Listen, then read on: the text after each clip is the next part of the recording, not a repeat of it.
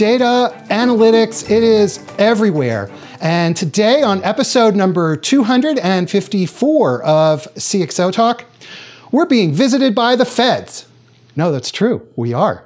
We have two amazing women who are going to be talking about the role of data in law enforcement. And these folks are fantastic and they are right in the middle of it.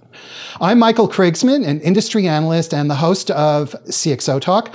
Before we start, I want to say thank you, as I always do, to Livestream because those guys are the best. They provide our video streaming infrastructure. And if you go to livestream.com slash CXO Talk, they will give you a discount on their plans. And, and so, so thank you so much to Livestream. There is a tweet chat going on right now using the hashtag CXO Talk. And if you join in on Twitter using hashtag CXO Talk, you can ask questions and you can participate in this conversation.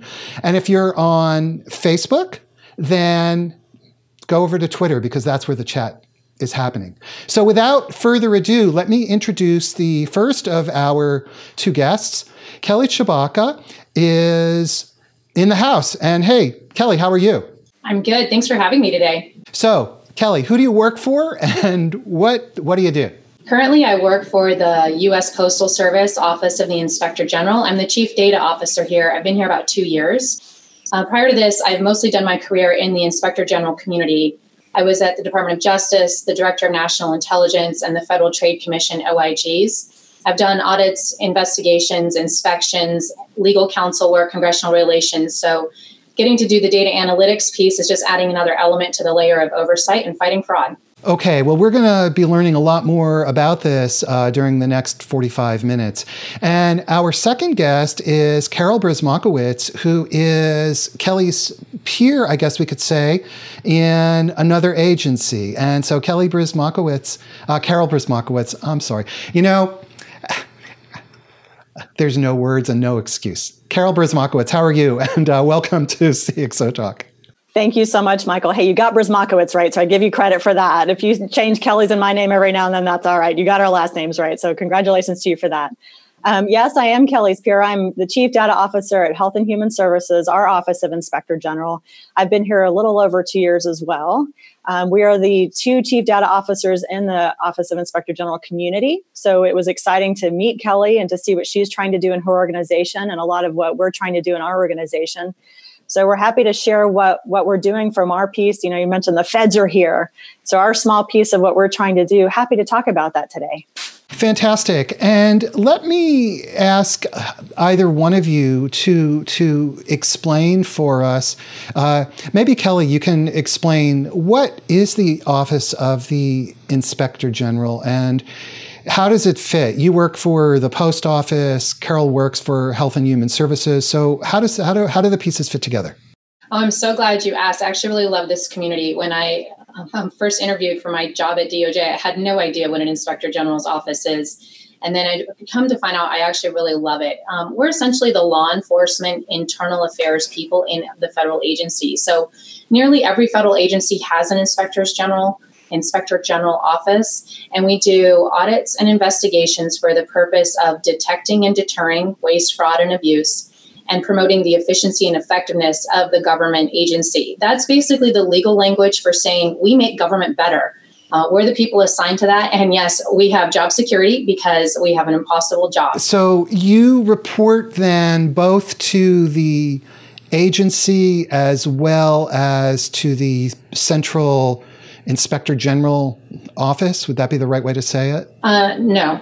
Although I appreciate the attempt, there is not yet a central inspector general. Congress has considered it. We have dual reporting to our agency head and then actually directly to Congress. And so our oversight committees are the congressional senators and representatives, whoever is interested in our work, those are the people that we are accountable to. And that's how we preserve our independence by having two separate people who we have to report to on the progress that the agency is making and where it's having its management challenges and how we can help it. That's how the inspector general uh, does its job. And uh, Carol, can you maybe uh, elaborate on this? Because I think it's a it's a very interesting point. So you report to two separate people in order to ensure that as an inspector general or working in the office of the inspector general that you maintain independence. Can that's that seems very important. Can you could you would you elaborate on that point please? Yes absolutely. So for our organization for example health and human services um, is a trillion dollar portfolio so our responsibility is to provide oversight for the agency. Think about Centers for Medicaid, and Medicare, think about Centers for Disease Control, the Food and Drug Administration, the National Institutes of Health, and many, many other agencies. What that dual reporting structure really allows for, um, as Kelly mentioned with the independence, we want to give the information first and foremost to the agency to help make the agency better. But we also know there's a lot of things that Congress is expecting us to make sure that we're using the dollars as most effectively as we can. One thing I will say too that's interesting about the law enforcement angle that you mentioned, um, we're not just trying to knock on doors within the agency and figure out where people may or may not be um, filing the right paperwork, if you will. Really, what we're trying to do is protect the integrity of the programs to make sure that the beneficiaries of those programs are getting what they need and to make sure that outside entities aren't um, you know when we think about fraud that outside entities aren't taking advantage of the programs as well. So it's not it's not just an internal focus. It's not supposed to be an, a gotcha moment. You know one of the first things that our leadership team does especially under this new administration with the new leaders is say all right we are we're an independent source. If you have concerns about fraud waste and abuse come talk to us. We will be objective. We have a lot of subject matter expertise in the organization to give you an objective opinion um, we can tell you where programs might need to be strengthened and talk about those top management challenges with the organization. That they've also engaged in a dialogue to ask, you know, what's keeping you up at night? Where can we help? Where do we need to look? Because again, it's really about protecting the programs and protecting the beneficiaries, the health and welfare of the people that those programs are intended to serve.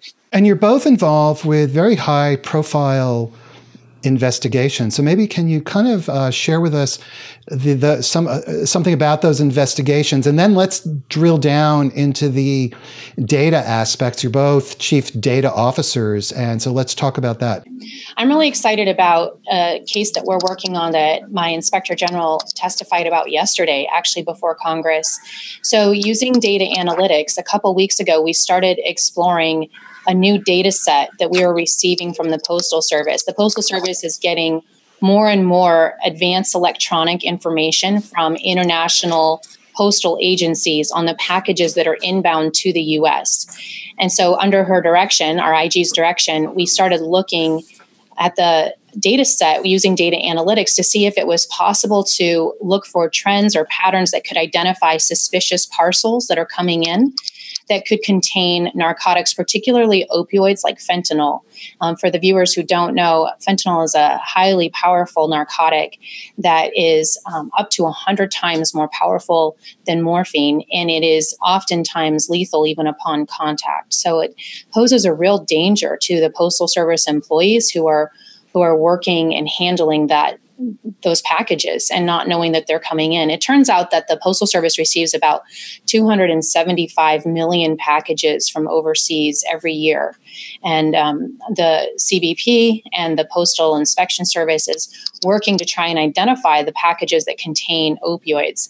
Well, we ended up, we happened to be invited into a case where it appeared that a Postal Service carrier was colluding with drug traffickers from China in order to deliver opioids here in the US. And so we were working that case. And when we made the bust and confirmed that the package contained fentanyl, we were able just to trace back uh, that sender through the data and say who else has that sender sent packages to in the last several months. And then we looked at those recipients' addresses to identify other people they were receiving packages from um, internationally and found some overlap where it looked like shipper one and shipper two shared some customers in common. And it turns out we confirmed with CBP that both shippers had um, a package or uh, several packages seized by CBP and that they contained fentanyl. Um, so with with one case and going through data analytics, we were able to identify over 2,800 suspicious parcels that have come into the U.S. in the last couple months. Now, what we do with this from here it requires a lot of interagency collaboration to do something with it. But you can imagine the potential is just endless for what we can do using data analytics to try to fight the opioid crisis that our nation is facing. So where do tell us about the data and and uh, carol jump in as well. What kind of data do you look at? Where do you get the data? How do you analyze the data? So I was going to follow on too and say that um, for the opioid crisis in this country, we are also taking a look at that. That's a huge priority for not only Health and Human Services, but also within our specific Office of Inspector General. We're looking for how to reduce prescription drug abuse that right is impacting beneficiaries. And so um, part of our takedown in July actually targeted medical professionals that were potentially facilitating abuse of these drugs. Uh, and really what that means when you're talking about it from a data perspective, right? There are a lot of practitioners, a lot of physicians and, and um, just medical professionals as a whole that are doing absolutely the right thing. Um, and what you're trying to do is um, if you're developing targeting or sometimes our agents have a question they need information very quickly to determine whether or not what they're seeing is behavior that they expect to see or whether it's kind of outlier behavior or something out of the norm what we're trying to do is look at the data to very quickly sift through that give more information to our agents so they can make that informed choice. Um, we've created some tools based on uh, CMS's data environment. So Centers for Medicaid and Medicare um, have an integrated data repository. It's a wealth of information. It's over a petabyte's worth of information, and a lot of it's looking at you know eligibility data, enrollment data, provider data, claims data. And so when you're trying to sift through that very quickly, it's understanding okay, what were the trends in an area? If a provider um, is prescribing something that's you know a hundred times more than anyone else in the local area. It doesn't necessarily mean that it's wrong. It just means we need to understand that, and we need to understand then too. Is it tied to cancer patients? Um, if it's something that's not meant to be pain, you know, related to high levels of pain medication that you would expect, it just opens up a question. Um, so, concurrent with our takedown back in July with our agents, there were 412 defendants across all uh, areas. There was a specific portion of that that was targeted towards opioid high prescribers, we actually had partnered with our evaluators and released a data brief. Um, it's called the Part D data brief. It's on our website if you're interested in it. But it was looking at those cases where people were being prescribed extremely high doses of opioids, you know, almost 100 times more than the CDC recommends. Um, and so that's just concerning. It was one of those things that out of about 118,000 providers that prescribe opioids to Medicare beneficiaries, only about 400 were really prescribing high levels of dosages to patients, but that was about 90,000 beneficiaries. So that's of concern to us. So when we talk about the data, again, it's how do you sift through a petabyte, really the big data problem, to very quickly query information so you can focus in on a specific provider of interest so our agents can more quickly um, get the information that they need to help build their case. Likewise, we're also using some of the data analytics to generate risk models kind of in a predictive sense, right? And it's based on good training data. We're seeing what, what outcomes are coming from some of our law enforcement cases, and we use that to build several models. Um, so it's, it's, kind of an iterative. We talk about it being both proactive analytics and kind of the reactive analytics, but it's mostly in partnership with our agents. So, how do you sift through a petabyte of data in order to find that needle in a haystack? So, I talk a lot about I'm I'm so fortunate to have the team that I do. Um, I think of them as unicorns, those rare data talent um, experts that just have programming knowledge, have statistical background, um, have subject matter expertise now, right? The Medicare and Medicaid programs are not easy to understand. You know, if any of you think about your parents or your grandparents looking at their explanation of benefits from the Medicare program, usually it ends up with more questions than anything else. So we have to sift through all of those medical codes to understand how to slice and dice the data. Um, and in order to do that, right, we've we've got several tools that we use to go through that using technology. Um, we're also looking at open source. We've got several you know commercial products that we leverage, and we're leveraging CMS's environment. But I'll tell you, it's, my folks are just multilingual in programming to be able to come through that. We've created some tools. Um, so that people can get our agents can just put in an it's a national provider index an npi number that was created several years ago they can put in the npi quickly in their computer wait a few minutes. Our team has already written all the code, so it queries the information, and what they get back is just a PDF, summarized information of everything that they'd probably like to know. Um, but that takes time, that takes resources to develop to the tools. I think what we realized is we kept getting the same kind of analytic questions, right? How much is this provider um, referring to other places. What are the top 10 pharmacies that they send to be sending their patients to? What kind of, what's the overall trends in that geographic area? Is this an outlier kind of payment? So we try to get some of the questions that we normally get with our risk scores um, and looking at questionable billing patterns and put that all and package it in one place for our agents to be able to get that information very quickly but we can do this too without our agents, right? I want to make sure that's clear that this is mostly on them.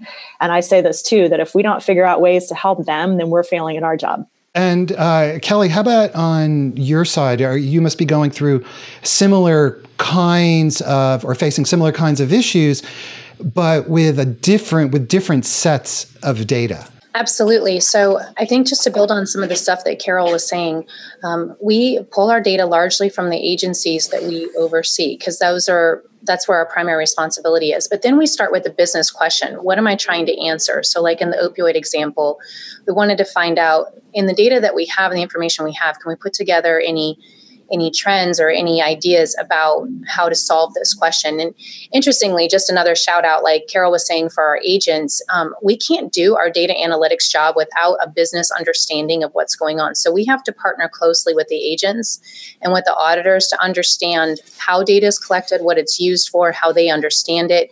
Because once we understand a little bit more from them, their business and what they're trying to do, then we can work with the data, our teams can work with the data in order to figure out how to best use the data and look through it in order to answer those business questions. So we get business understanding from our auditors and our agents, and oftentimes even from the people in the agencies that we oversee. And then we use that to answer business questions for them. And just like Carol said, I, in a lot of ways, I see us like a volleyball team. Um, we're the setters, we're position two on the team. We're not the one calling the shots, and we're not the one spiking it over the net. We're just setting it up for everybody, making sure everybody's got what they need in order to make the play that they need to play. Um, that's what we do, and we do it really well. And it's exciting to get to use data to do it. So, to answer your question specifically, Michael, we pull it from the agency, but then we'll also pull it from other agencies if we need it. We'll pull it from private companies if we need it and if we can get it. Um, you'll be surprised what's even just publicly available on the internet that we can pull. And if you can get it into a usable format, then it makes it a lot easier for us to, to work with it and come up with insights that people can take action on. We have an, an interesting question from Arsalan Khan on Twitter, who asks Do the uh, OIGs, the people working in the Office of the Inspector General, share data sets across agencies, and who is responsible for gathering, managing, and distributing these data sets? Who wants to take that? Uh, I'll take that. That's fine. Sure. The the answer is yes. It depends on the lawyers. Does that help? yes, we do share data sets when we can, and usually it's the lawyers who are the ones deciding what we can share and how much because different the government has different rules about how it collects data what it's used for and a lot of those rules are governed by the privacy act and even if we all say we want more data so we can do better oversight of government agencies we also all know that when we start pulling on that thread too far, we're starting to really implicate our own privacy rights. And so there's this tension in the government about how much information we have, what we can use it for, how long we can use it, uh, where we keep it, uh, what the retention rates are. And there's a lot of different agencies, a lot of different lawyers, a lot of different statutes that apply to potential data sets. So between the OIGs, yes, we do share data sets when we can, and it's usually the lawyers who make the decision about what we can share and when. And interestingly, uh, one of the one of the policy challenges of data is that the policy on data changes. It's sort of an emerging field, and policy usually lags behind emerging trends. It doesn't usually get in front of it. We still have some some statutes on record that um, that talk about how we how we use telephone surveillance, and it talks about telephones and how they were wired in the 1970s. Like most of us don't use phones plugged into our kitchen walls anymore, but that's how the statutes are written. And until things get updated, we're limited in what the policy what the policy can do for us. Well, similarly, what we found in the data world is that a lot of times the the policy has to catch up to where the data is, and so we have to um, use careful principles of how things worked in the past in order to kind of do our best guess of how to protect privacy and use data now. But then what we find is we'll build models and we have to revise them when policy changes and lets us do more with data or sometimes lets us do less. Can I add to that as well? The two things that I would add to what Kelly has said is that um, one, the IG Empowerment Act from 2016 actually gave OIGs special exemptions from some of the Computer Matching Act. So there's there are a whole lot of rules, uh, rules and regulations that we have to follow. So Kelly's absolutely right that we're concerned about privacy, we're concerned about security, um, but we're also know that that um, you know our concern is that if fraudsters are taking advantage of one program, they might be taking advantage of others. And so, how can the OIG commun- you know, communicate with each other and coordinate appropriately? So, even within the um, OIG community, the Councilors, Council of Inspector Generals, um, CIGIE, what does the I stand for? Integrity and efficiency. Integrity and efficiency. Thank you. I was blanking on the I for just a second. Um, CIGIE is looking into and giving guidance to all the OIGs of how we can best share that information. So there are moves within the OIG to share information amongst ourselves. The other thing I, that I always think about too in our organization, a lot of people want to share as much as we can, and, and I understand that, but I always balance that with we also have our data use agreements with the agencies, right? A lot of our data does come from the agency itself. And so we have to be mindful that we aren't the generators of the data and we have to respect what those agreements have been and make sure we're doing it appropriately. You know, Kelly talked about the lawyers, but I see it as a very positive way to make sure that we are protecting the information that we've been entrusted to look at while we're still pursuing wrongdoers and holding them accountable. How do you strike that balance? Because you must be, you know, I can imagine being torn apart in one sense because you have these dual obligations to protect privacy and at the same time to catch the bad guys and fulfill your organizational mission. So I can imagine that this is a very tough balance. So how, how do you strike that balance? I think it's a constant tension between I have a specific entity of interest. And so usually, right, if you think about it in a subpoena, right, or subpoena case, or I want to go follow something specifically, agency, even agency folks tend to be more um, willing to give you information if you already have somebody, a point of interest, right? It's harder to do this in the big data world. That's where it's kind of fuzzier boundaries at the moment and it's evolving. It's an evolving landscape, as Kelly mentioned, right? If I have all of the claims data, then who should have access to all the claims data to look for trends and outliers? Who should be able to see that? Is it law enforcement sensitive? If we're combining it with other data sets, uh, what does that mean? And then for us, it's also extremely important to remember that, right, our agents aren't prosecuting the cases we partner with the Department of Justice, very much so. They're the ones that are actually taking these these cases and following it to an outcome. And so a lot of it is how much information do we make available to them up front if we can? Can we make our tools available to them so that they have the same picture as us? But it, it's a balance and it's a lot of conversation. I found when I first came to the OIG, I was invited to a meeting with our agents and we were trying to talk about sharing information and everybody fell back to it's a technology. We can't do it. It's a tool. It's a tool issue. We have to figure it out. And I said, well, why don't we just use, we had a secure channel. Why don't we use this secure channel and just send 100 leads? If you think that's really information sharing, um, I don't think it's a technology problem. And sure enough, it ended up being more culture and process. And that was the right conversation to drive. But I think everybody started off with wanting to talk about it being a technology barrier when in fact it wasn't a technology barrier at all. And those are the right conversations we need to have. Uh, Kelly, you know, again, uh, in this whole privacy, how do how do you, draw this this line. I mean, I think this I think this whole issue is such an important one. Yeah, you're absolutely right. It's really hard to talk about it in general terms because it really comes up on a case by case basis. But I'd be happy to share with you my philosophy. My philosophy on it is that we hold, just like you're saying, we hold both of these values as equally important. And so then when it comes time to start talking with the people who, like Carol said, own the data, or we start talking with um, with the people who have the data may not own it but have it we start we start evaluating those two considerations so on the one hand the, what are the rules what what does it actually say the limitations are carol's right a lot of it a lot of it is read in like the times I've heard Privacy Act thrown around. Well, Privacy Act, Privacy Act. You open the Privacy Act, it doesn't say anything about what you're saying, um, but there's not a lot of people courageous enough to read it.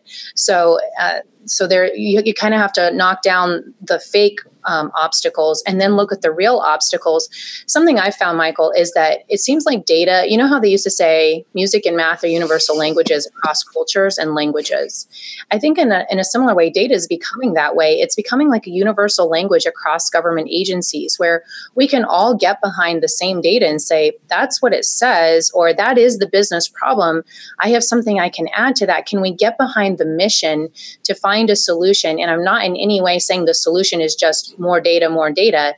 I'm just saying that there's probably more solutions than what we have on the table. And if we if we knock down the fake obstacles and look at the real obstacles, usually we can solve them. But it takes everybody kind of having a meeting of the minds to say our common intent is to, for example, stop fraud in our agency.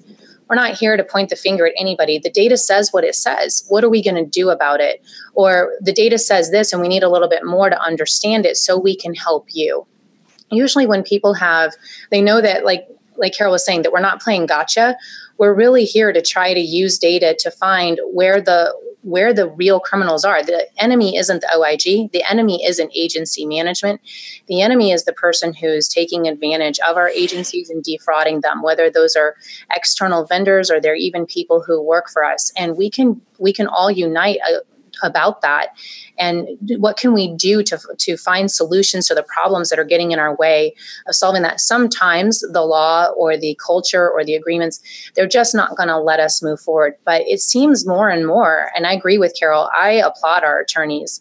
Uh, we have really creative attorneys who work here. They're not um, we talk about yes attorneys and no attorneys or green light red light attorneys.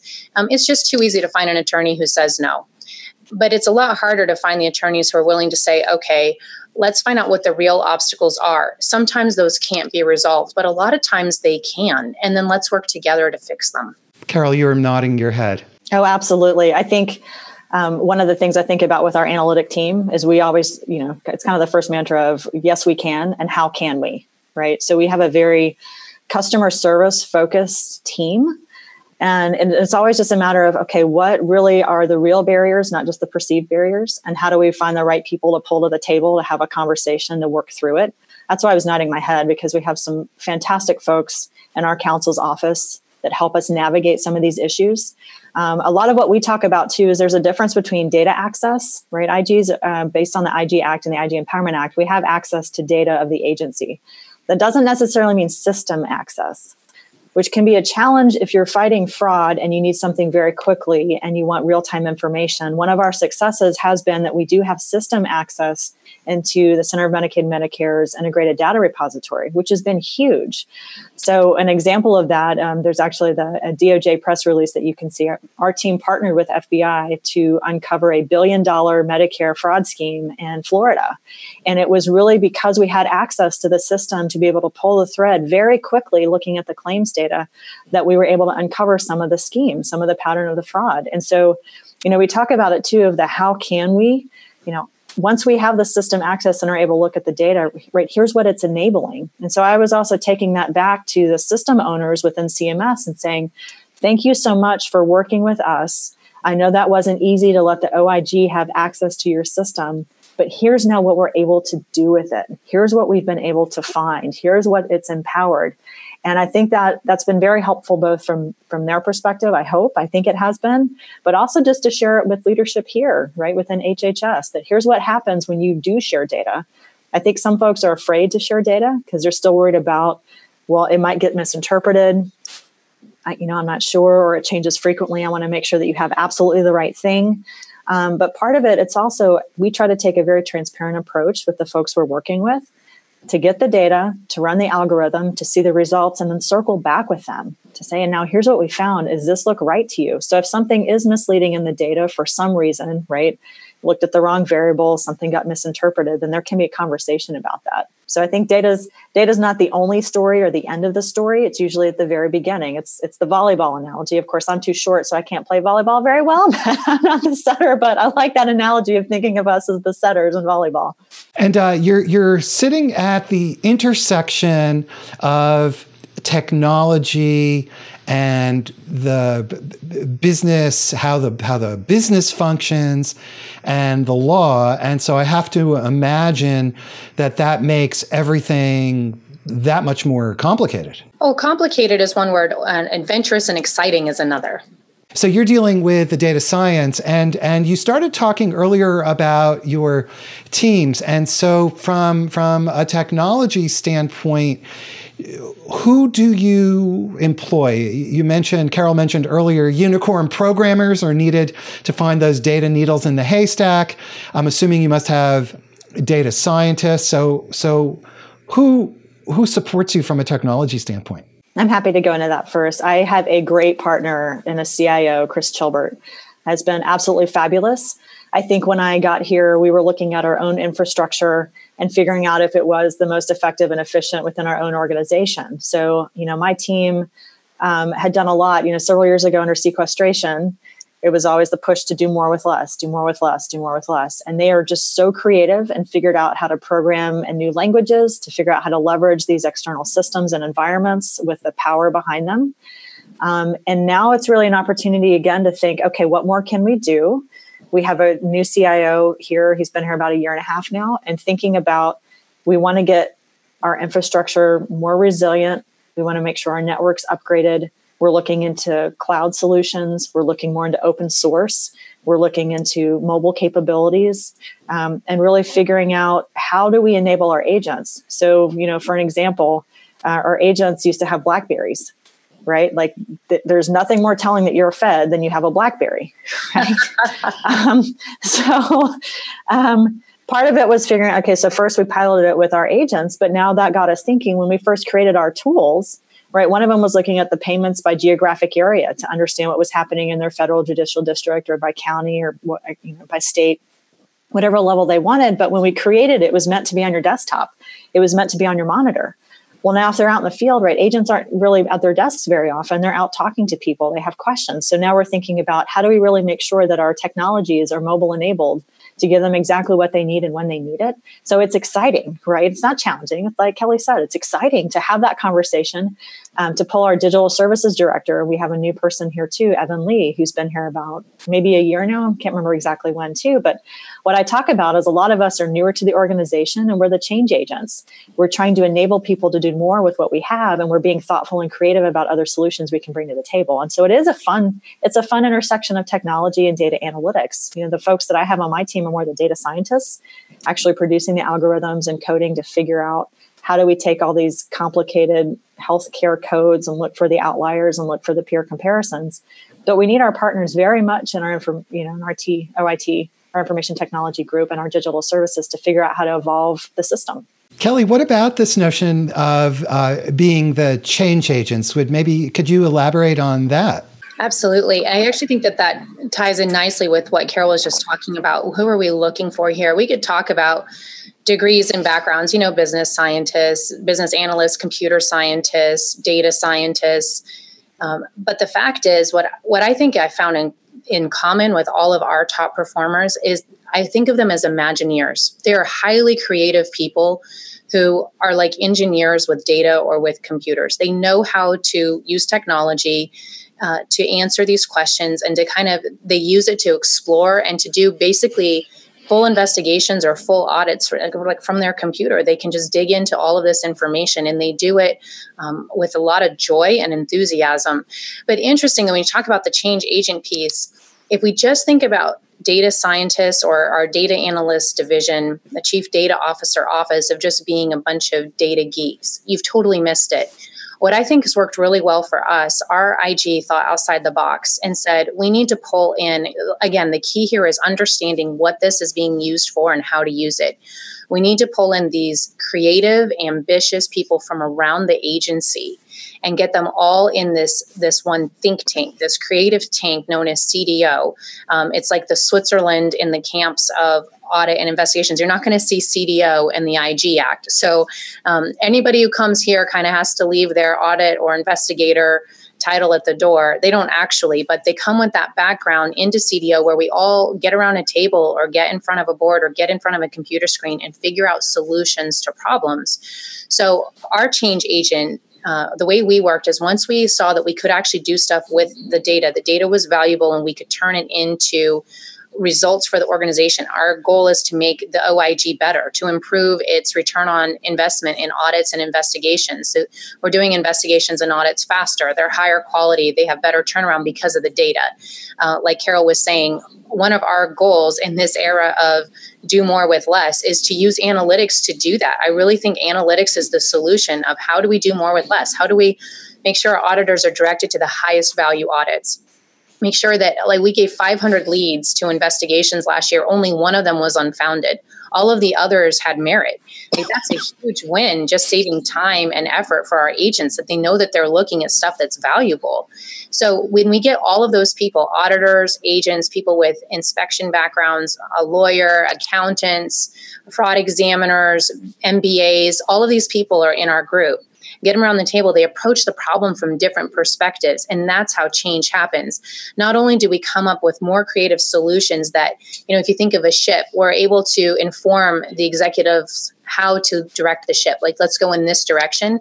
But we also can support we can support the organization with the data analytics work. We can row in the back and guide from the front. It's a really great place to be. But i think really the key is that we do it with a lot of creativity. We do it with some knowledge expertise whether that's in data or in business or actually in the work that we do like investigations and audit. That's how we've been able to to do change here at the oig it's really interesting what you said that data is, and analytics are the key to doing more with less.